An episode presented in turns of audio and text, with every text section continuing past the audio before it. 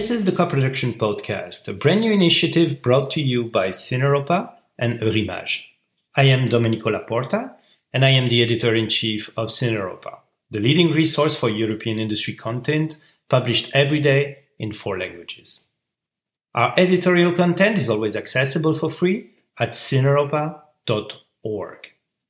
So, what is the Co-Production Podcast? It's not a trick title. We wanted to create a podcast about co-production, as simple as that, which is an open space where film producers can discuss their international collaboration in Europe and beyond. In every episode, I will have the pleasure to speak with the co-producers of a film which has received the support of Eurimages. The idea is to share best practice, tips, and ideas when it comes to financing and any news you can use if you are a producer yourself. Since we very frequently speak about films that haven't premiered yet, I will never spoil the story. And we will always try to give just enough information about the script to contextualize our discussion. European diversity is a rich source of all kind of collaborations between countries, regions, cultures, and creators who are aiming at a global audience with their stories, whether they are mainstream or not. Cineuropa is co-funded by the media program of the European Union, and for this podcast, we sided with a major funding player of our audiovisual landscape, Eurimages. So to kickstart the series, it's important to establish what is Eurimages, who they are, and what they do, but also why they do it. So to walk us through all this information, I have the pleasure to welcome Roberto Olla, Executive Director of Eurimages. Hi, Roberto. How are you today? I'm very good. Thank you. And thank you for inviting me. Thank you so much for accepting to be part of this. Have you ever recorded a podcast before? No, actually, this is my first time, so I am a little bit nervous. I hope um, everything will be all right. I'm sure it will be completely fine. This is episode zero, and we are all learning. Speaking of which, now would be the best time to introduce us to the basics of Eurimages. Well, in a few words, Eurimages is an international fund that supports film cinematographic co-productions. And that's what Eurimages does. We give the last um, 10-15% necessary for the film to exist. Um, and we try to focus on those films that the market alone is unable to uh, finance because maybe uh, they are too niche. Sometimes they are controversial in the um, in the storytelling, or simply because they do not speak to a larger audience. So the idea is to help those producers that try to make uh, quality films, um, not necessarily mainstream. When we pitched the podcast to you and to your team, you were immediately enthusiastic because you told me it's different. So, what audience would you like to reach with this medium? Maybe a different kind of audience. Um, well, we'll, we would like to speak to um, the larger audience possible, or maybe reaching those that uh, we have not met yet in film festival or in film markets, or that did not have the chance to read our um, regulations or to surf on our website or to follow us on um, Facebook or Twitter or Instagram. Um, maybe you heard about Eurimages, and uh, uh, I hope we um, explain what we do and why we do it. I must say that's the same for Cineuropa, by the way. We used to be a new media because we are born online, you know, but it's been more than 20 years now. And I surely hope new producers will join our community thanks to this podcast.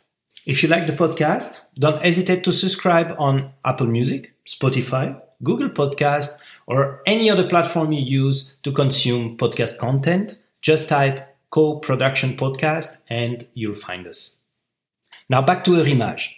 Now, before speaking about production, because this will be the main uh, topic of this podcast, I would like to quickly introduce the other things that Eurimages is doing and the other fields that uh, you guys are supporting. For example, theatrical release. Yes, we uh, support um, cinema release of quality films in a number of countries that are not part of the media program of the of the European Union. It means that uh, um, some uh, European films have difficulties in being showcased in uh, cinemas because they are niche because they are not too uh, larger audience. And Eurimages, like the media program, uh, supports cinemas to give the chance to those films that are not necessarily very commercial to have uh, their audience and therefore to be present in the screening rooms. And maybe you could tell us a little bit more about the um, Development Award? Some festivals have um, co production markets, and Eurimages um, gives a prize to the best projects in development that will become a co-production via these festivals.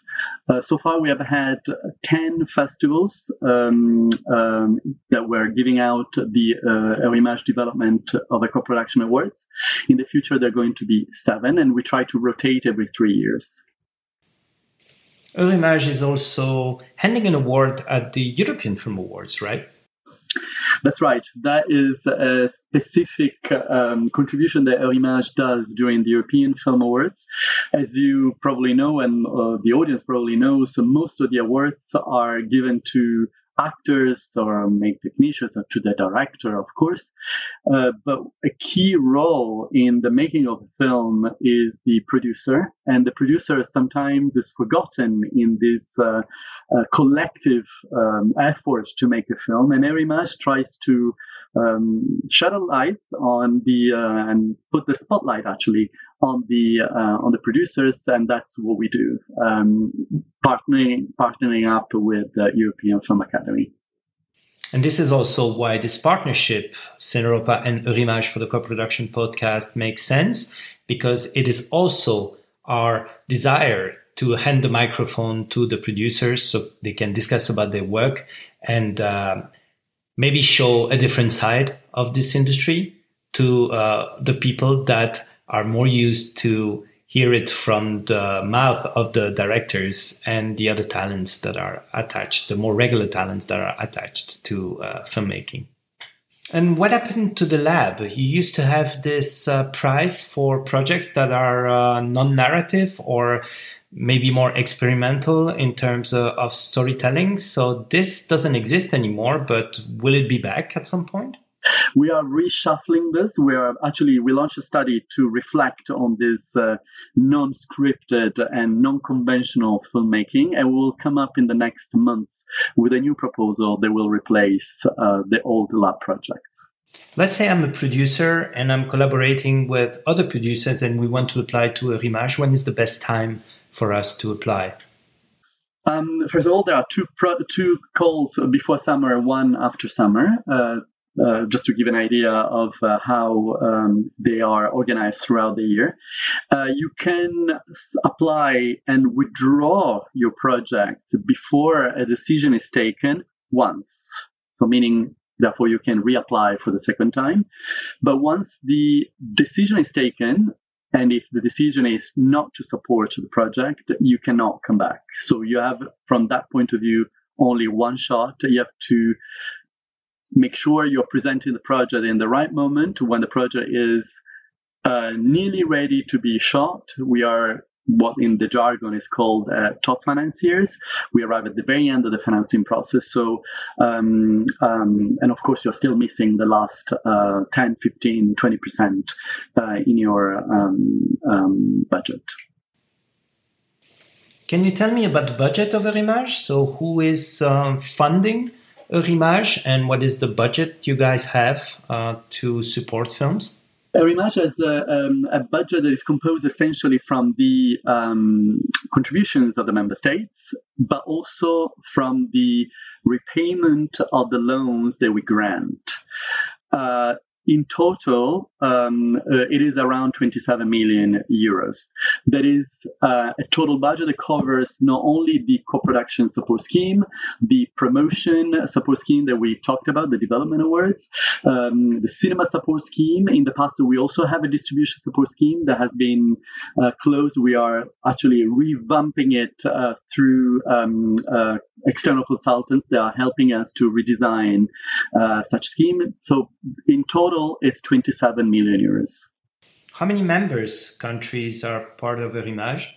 We have a 40 members, uh, of which 39 are European and one is non-European, is Canada. Their um, contribution is calculated essentially according to two principles. The first principle is the richer the country, the more the country contributes. Of course, the wealth of the country is uh, determined by the GDP and the population. So the idea is the classic solidarity principle: the bigger and richer pay more than the smaller and less rich.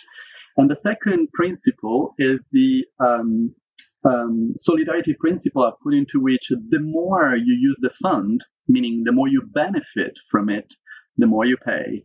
So uh, we calculate how much um, money each country gets back every year.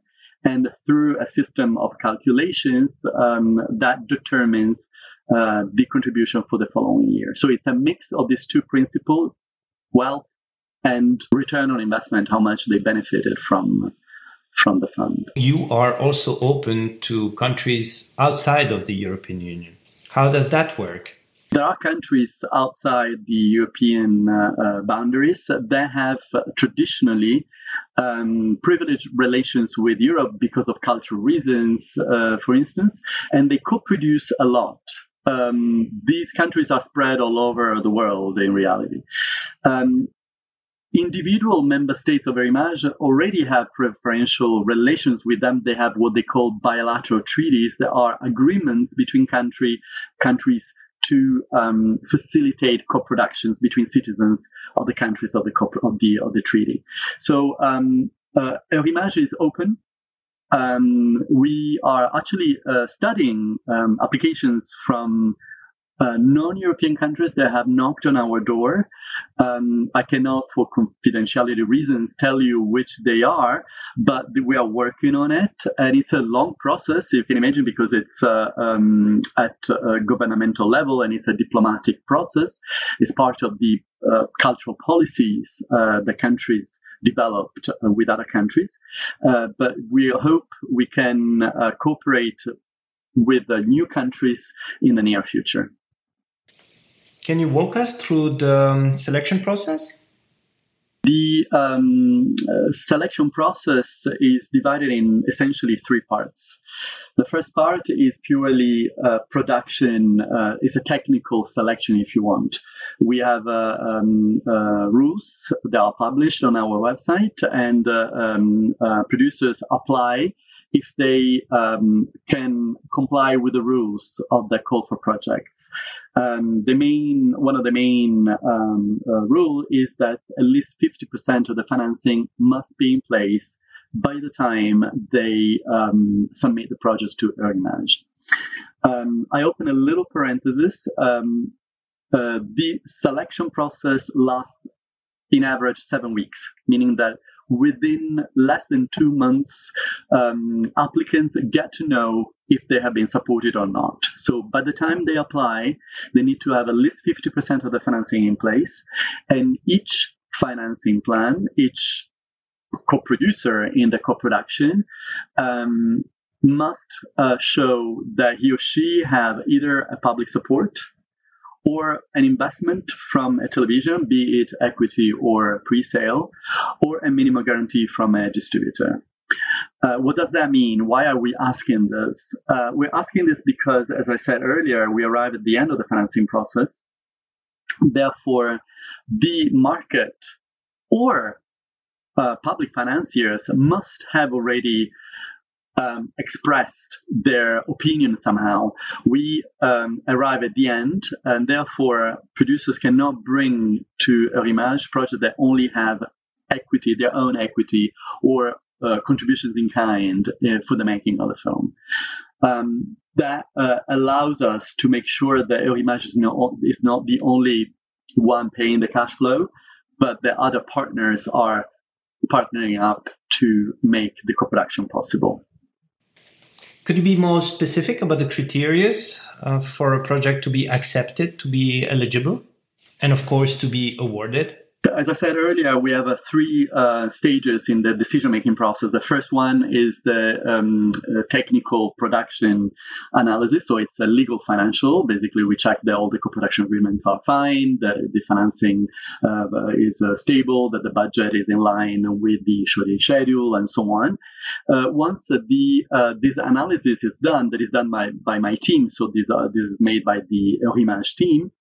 Uh, and we give the stamp of eligibility. We say that the project is eligible, means that if it basically meets the requirements of our rules, then we start the second stage of the process, so the second level, and that is um, the reading of the script. The script is sent to two independent uh, external as external as compared to Eurimages readers. Readers are essentially um, but also script editors, um, specialists in dramaturgy. Um, and um, some of them are also film directors in the reality. In reality, so the profile is uh, is quite um, vast. Um, they must have different nationalities the two readers. They cannot speak to each other, so they do not know who is the other uh, reader. And they must have a different nationality as compared to the director, to writers, and producers involved. The industry is small, and uh, inevitably people know each other. So we try to ensure a, a, an independence in the um, in the reading process. So the readers um, make uh, an evaluation of the script, not of the project, only of the script and of the artistic material provided. Uh, so the note of intention of the director is a fundamental document because it, it contains everything that the script cannot contain, meaning movement of the camera, the light, the, the, the world that the uh, author is trying to portray. And um, this um, uh, analysis of the artistic material together with the analysis of the production that my team does on the application is given to the board of management of Eurimages. We are here we are entering the third level of the decision making process and it's the level in which uh, you need to put together the production side of the project together with the artistic elements of it. Um, the film is a package that contains several elements, and it would be unwise to only evaluate the artistic value of the project if uh, the the budget, for instance, if the production does not match with the expectations and with the um, with the dreams, if we can call it like that, of the director. So there is an evaluation that is made in its uh, totality, and also an evaluation that is made by putting all the projects together because unfortunately we have a limited budget and therefore we have to make a selection. And I used to say to filmmakers that Eurimages does not reject projects because projects when they arrive at Eurim, to Eurimages they are at the end of the financing process and we rarely get bad projects it is simply that we have to make a selection because we do not have sufficient financing to fund all of them. And the difficulty is to put them in the priority list to which ones, which are the ones that are at the top and where do you draw the line uh, below which you cannot finance more projects because you ran out of your budget. So that is more or less how Eurimages works. So these three levels, technical, the first one, purely artistic, the second, and putting together the two elements in the third. How would you describe the nature of the grants that Eurimages is uh, awarding to the producers? Uh, how do you guys uh, get your money back? Eurimages has uh, until um, 2020 um, given out uh, what we call uh, conditionally repayable loans, meaning that Eurimages is advancing um, funds that needs to be paid back based on the revenues generated by the film. So it is a loan that has to be paid back if the performance of the film allows it. Starting from this year, we have um, decided to consider projects that we support up to 150,000 euros as pure subsidies, meaning non-repayable grants. Uh, for uh, those projects that get more than 150,000 euros, it is, as I said earlier, a conditional repayable loan, meaning that if the project in its exploitation through any medium and in any territory gets net revenues, meaning beyond the um, minimum guarantees, if there are any uh, in the distribution countries, um, uh, the net revenues that come to the producers, Eurimages has a corridor that is proportional to the investment in the budget. So if Eurimages is um, financing, say, 15% of the total budget, we expect 15% of the net revenues generated by the film. Um, I open a little parenthesis. We give out uh, up to 500,000 euros per project and uh, with a limit of 17% of the total budget, except for documentaries where we go up to 25% of the total budget. Normally, documentaries have a smaller budget and increasing the intensity of the support uh, um, by Eurimages uh, um, makes it um, more palatable for producers to knock on our door and to present quality um, author-driven documentaries. This is an industry that is quickly evolving, changing all the time. How is Eurimages adapting to that uh, ongoing process of change?